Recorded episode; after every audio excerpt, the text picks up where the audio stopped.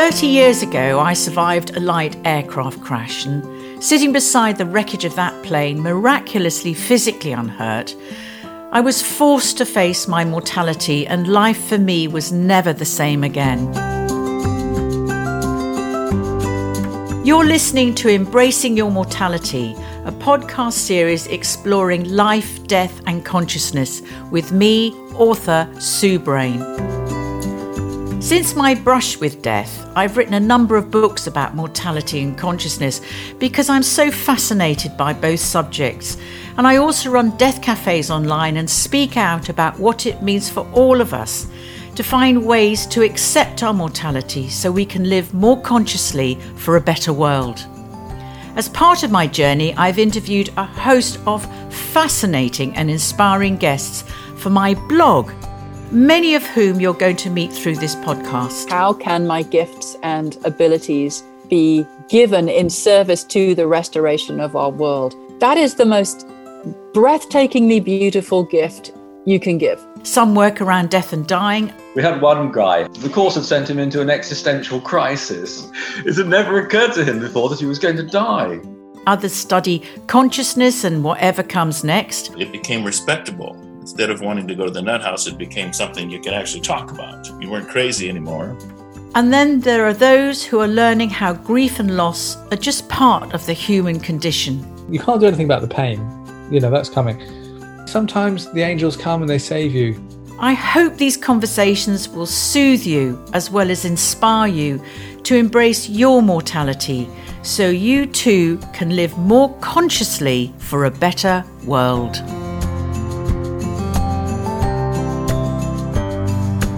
During his time covering some of the world's most harrowing conflicts as a BBC correspondent, my next guest, Alan Pearce, was put under death threats and was almost throttled to death by a Taliban soldier. Yet he says that during his time working in hostile environments, he often witnessed the worst and the best of humanity all in the same day, and that gave him hope. Alan went on to develop post traumatic stress disorder and he talks about how this has also affected his perception of mortality and consciousness. I was based in Southeast Asia in Bangkok, and uh, when, when, when, I moved there, it was, it was rather nice for journalists because they had a war on pretty much every one of their borders. So I could cover Burma, I could cover Cambodia. Cambodia, I covered for years absolutely years. I initially started going in with the resistance from the Thai side. After the uh, Khmer Rouge uh, were kicked out by the Vietnamese, I, I, based myself in Phnom Penh and I was there for a long time. Later, I edited the Phnom Penh Post for a time. Cambodia was just, I mean, my eye opener to, to proper war, war reporting, really. It was like most most wars, uh, 99% boredom, 10% activity. But I just fell in love with the country and I fell in love with the people. And uh, it, it, was just magical. But when I left, when I stopped, I got actually quite sick, uh, as one does as a journalist covering Southeast Asia and various other places. And I went back to the UK. I found myself doing a lot of night shifts at uh, World Service Bush House something was totally missing from my life. And it was that basically not, not covering wars, if that doesn't sound too dramatic. It became my reality to be in a war zone, and everything else seemed to lack any flavor. You come back to the UK, people will be talking about their new car or where they're going on holiday or whatever. And it all seems so pointless and so meaningless. What with being on night shifts, I was going a bit screwy. So I actually applied for the Kabul posting which was um, a good thing and also a terrible thing because I spent 10 months under Taliban siege in Kabul. It was beyond grisly. And um, my job largely was actually counting dead bodies um, and finding reports. Traditionally, that journalist is the observer. Seeing people being so horrendous to each other, what did that do to you? There's two sides to that. that there's the good and the bad. And I would see terrible, terrible things. Um, I mean, body parts, uh, and, and, people being viciously angry. Um, and at the same time, I would meet people who were just magnificent. There were two aid workers. They'd been there for, for a long time. They were Christian, and but they weren't banging the drum in any way. And they were working on cataracts. Meeting people like that just restores your faith in human nature. It's two different worlds in one. And uh, meeting people like that, it just restores your faith, which you've just lost that morning. I know you had death threats put on you when you were in Afghanistan. And I just wanted to talk to you about that. What was that like for you to have a death threat hanging over you like that? I had two. I had both sides in the Civil War. In, in, the strangest one was that the Taliban took over. They held um, their first press conference in the morning um, in the presidential palace. Windows are blown out and all the rest of it. And uh, the Taliban very strange. Like they had trouble with concepts like doorways and getting jammed in doorways together, and they had trouble sitting on chairs. Bizarrely, they would sit on the back of the chair with their feet on the seat, and, and so on.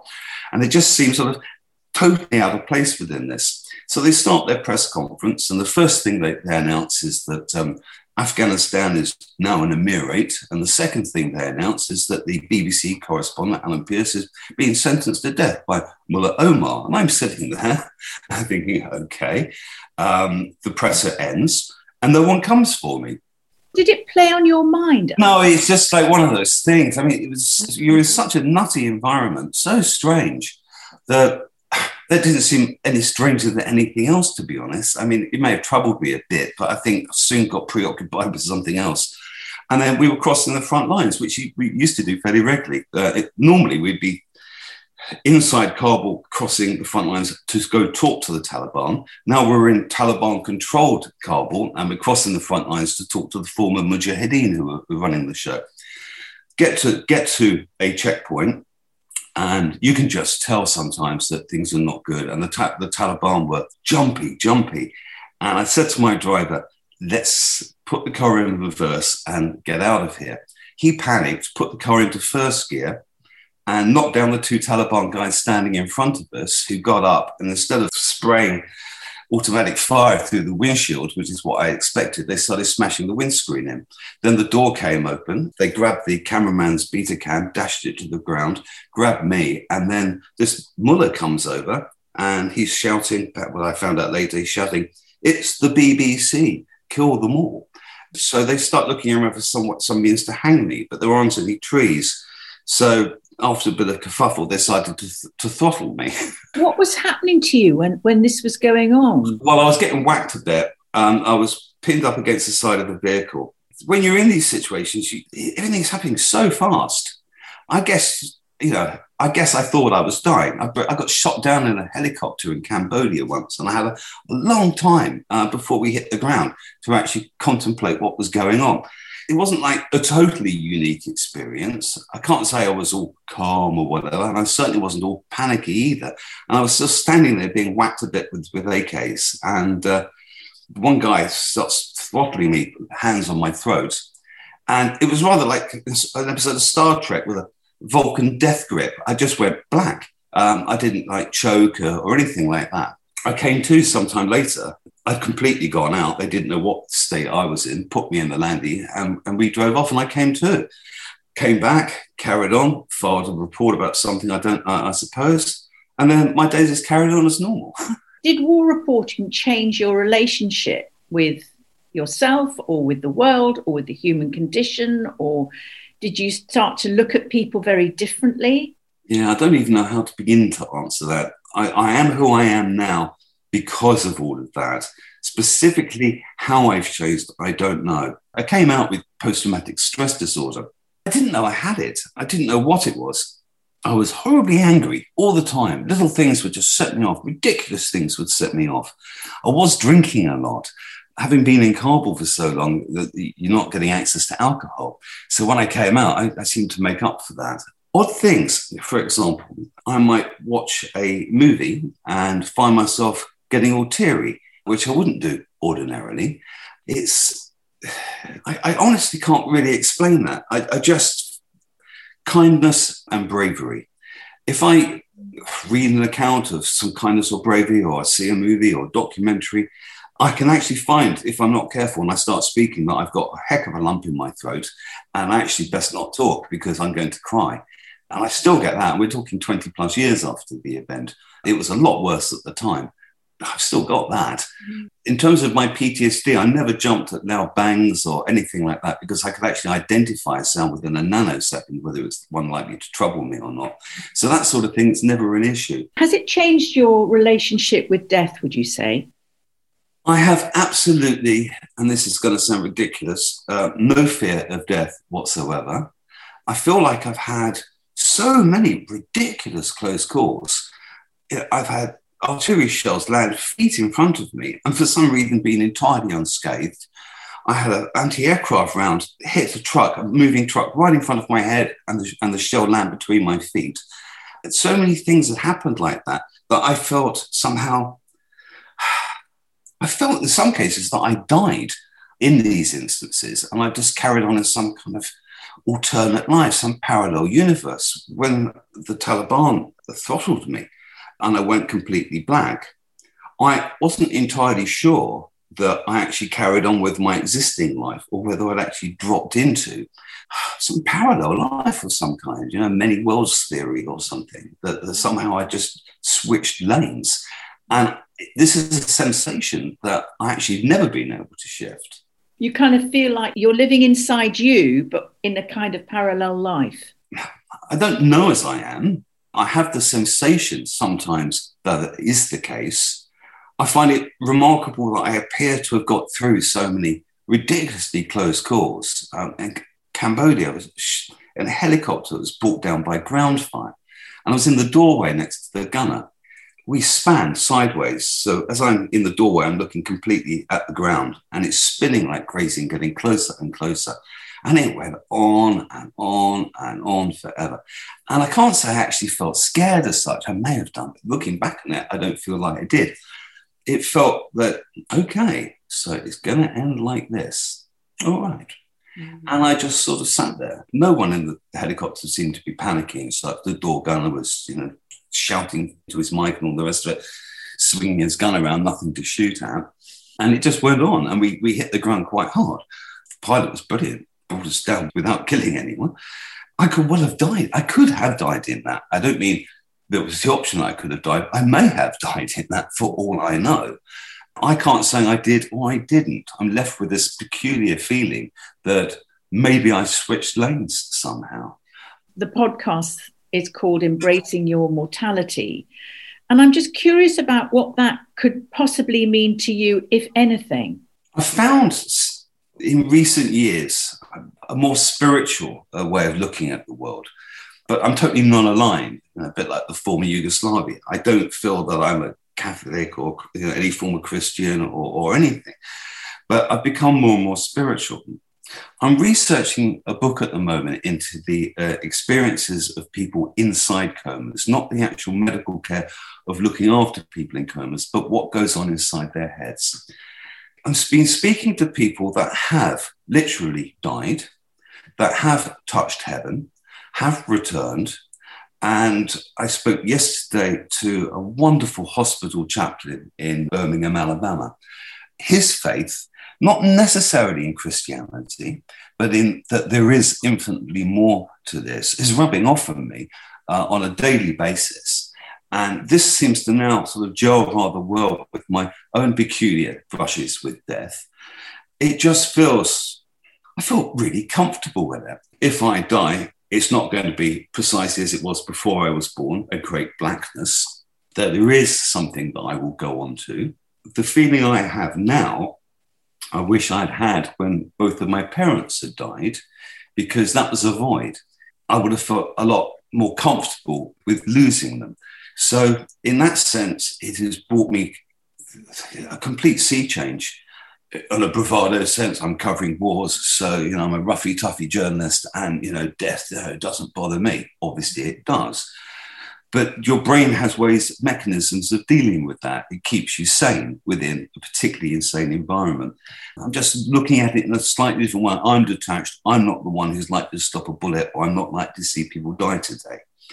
But I'm actually talking to people who have died to all intents and purposes, have come back, and have learned something remarkable from the experience. And the one thing, everyone who's had these are not quite near death experiences, but they're somehow like related.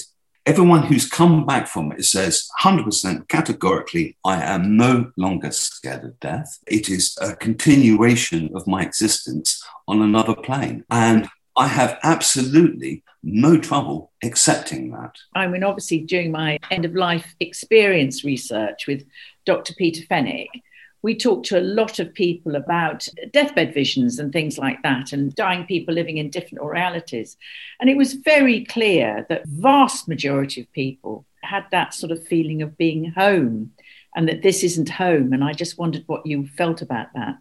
There is this sensation that in the back of my head, I kind of know that there is more to this than just, you know, we're meat machines, we live, we die. How do I know this? I have no evidence for this at all, but I'm gaining evidence with the research of this book because they cannot all be deluded. They cannot all be the subjects of hallucination. The word hallucination comes up endlessly to describe the experiences of people within comas. The definition of hallucination is to see something that is not there. Well, yesterday, for example, I was talking to a hospital chaplain who himself was in a coma he could not possibly see what was going on in the room, and yet he could read the monitors. He said that was a hallucination, but he's seeing something that was there. Mm-hmm. So I can't actually see that myself as an hallucination. When you look at out of body experiences, which a few people I've spoken to so far have experienced, they're up there on the ceiling virtually with 360 degree vision.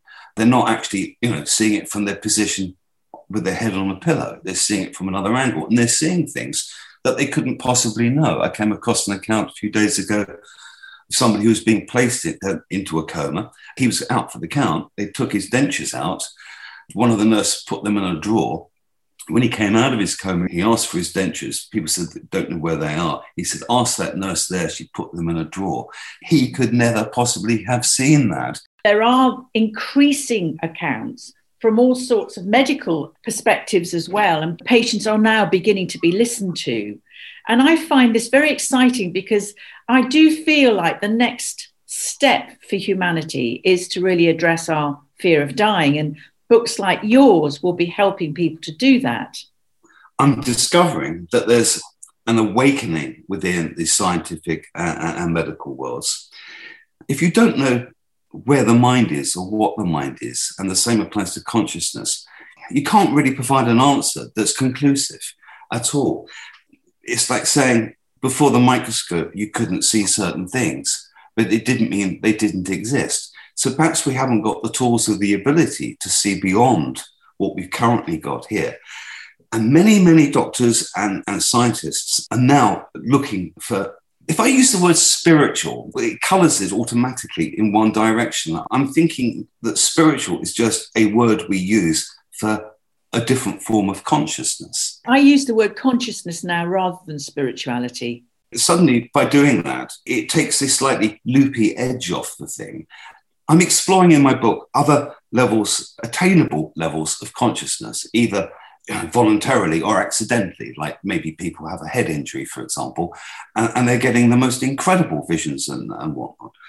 So I'm looking at everything from, say, transcendental yoga uh, and what that does to people, right through to uh, the psychedelic experience of taking psilocybin mushrooms or LSD, for example. And there's a lot of work going now looking at psychedelics for helping people coping with the end of life experiences, for example. Mm-hmm. But I'm getting this overall sense that there is so much more. So much is, is not understood. So little is understood of our existence here. People are seeking and have always sought other levels of consciousness. And when you look at the experience of people who've been taking a psychedelic, it so closely resembles so many of the near death experiences that people have. And when people come out of some psychedelic experiences, particularly the ones that are steered medically, they can say precisely the same thing about death that I'm not scared of death anymore. Mm.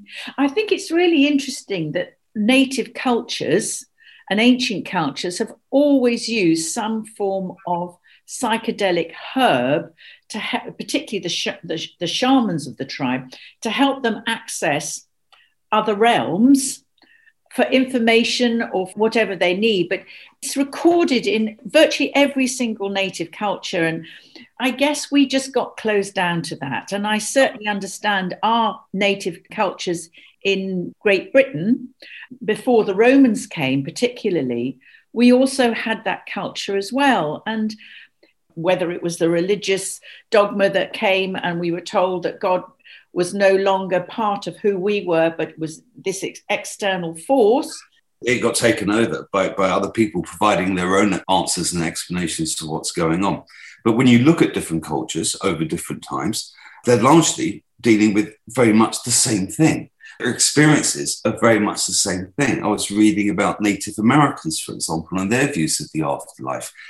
They closely resemble what I've been reading of near death experiences one, one thing that the Christian missionaries, difficulty they had when they went to the New World was telling them about Christ and the Gospels and all the rest of it.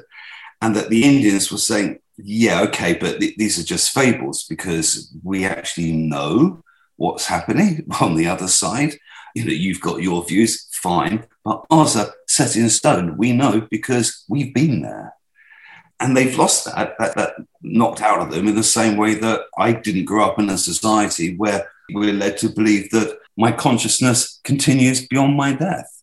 Obviously, the whole world is in such chaos and change now. And it does seem to me that riding with this change is a so many people now are thinking differently about religion, about spirituality, and also about death and dying because death has been just shoved in our face. It's in our everyday language now, not necessarily very positively. it can be made positive. People choose to, to explore, or other people who've done the exploration can share the message. Probably everybody listening has known someone who's died, a relative, or a parent, or what have you here we're having it on a daily basis, if not the actual death itself. The fear of death is all around us it is making people seek other explanations. It's not happening across the board. People are experiencing grief and upset and, and just closing down as a consequence. But at the same time, other people are looking further and further afield. I actually cannot tell you why I am writing a book about the experience of comas. I have absolutely no idea. It just came to me. I started looking it up and I haven't stopped since. And every day I'm on some remarkable journey, only because somehow a door opened for me. I don't know if it was opened by some other means or whether I opened it, but somehow I'm on this journey and it has completely, completely changed the way I feel about death in that I now know. I now know because I've spoken to people who've been there that there is more to life is perhaps not even the word yet. There is more to us, our consciousness, than we have been led to believe. And I think more and more people are seeking this in one form or another.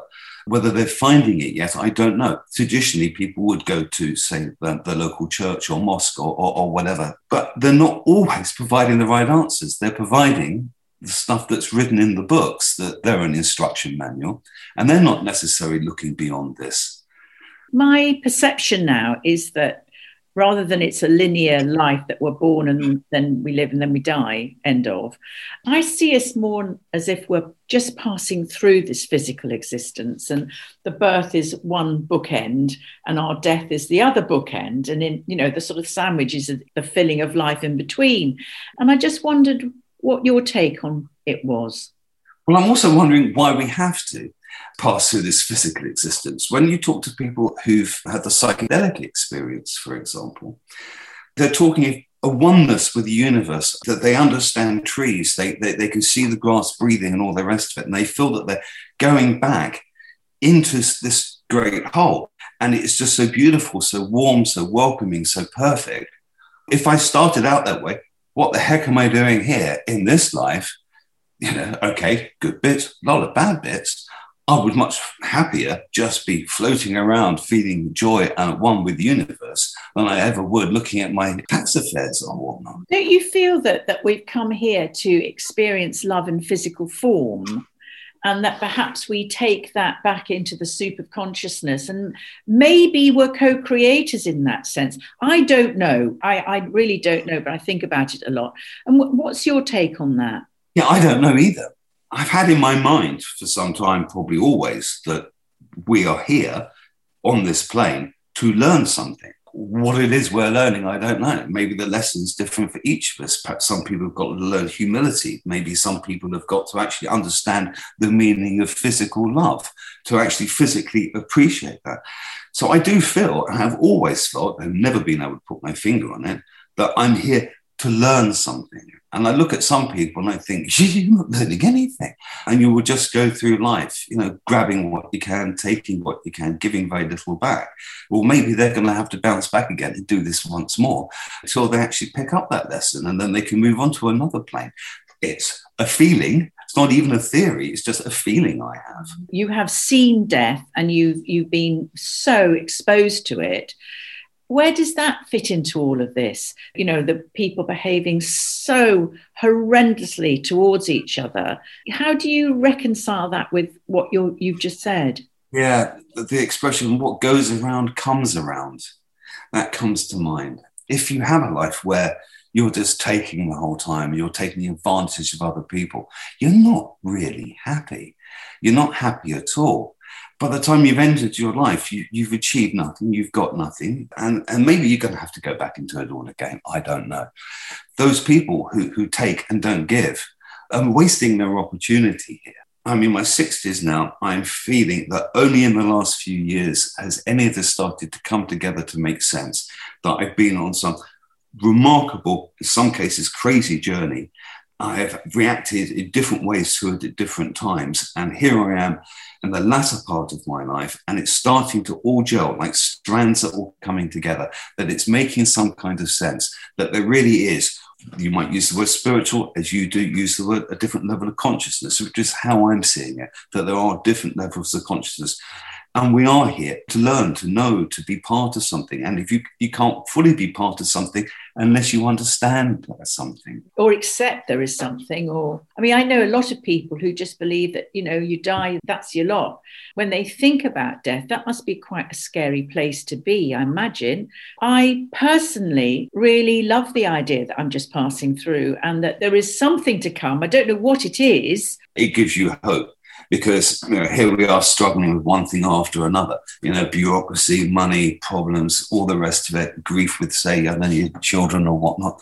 There has to be more to it than this, and it's only it's only that hope that lets me. You know, I get up in the morning, I start my day. And it's only with that hope now in mind, which I've only started to glean later in life, that allows me to go through a day and actually appreciate the good and the bad for what they might be. And I just know I'm on a quest. I feel like Christopher Columbus. He knows there's something over the horizon and he's heading towards it.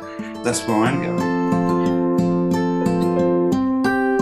That was Alan Pearce, journalist and author of What Goes On Behind Closed Eyes The Beautiful and Disturbing World of Coma Survivors. Links to all my guests can be found on my website, suebrayne.co.uk, and that's suebrayne, B R A Y N dot co dot UK.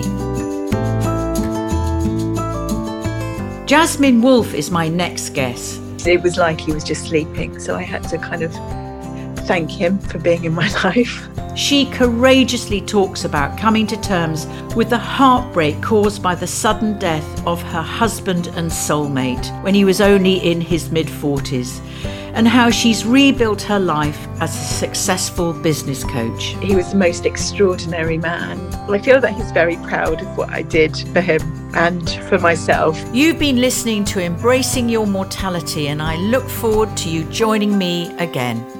In the meantime, here's to all of us living more consciously for a better world.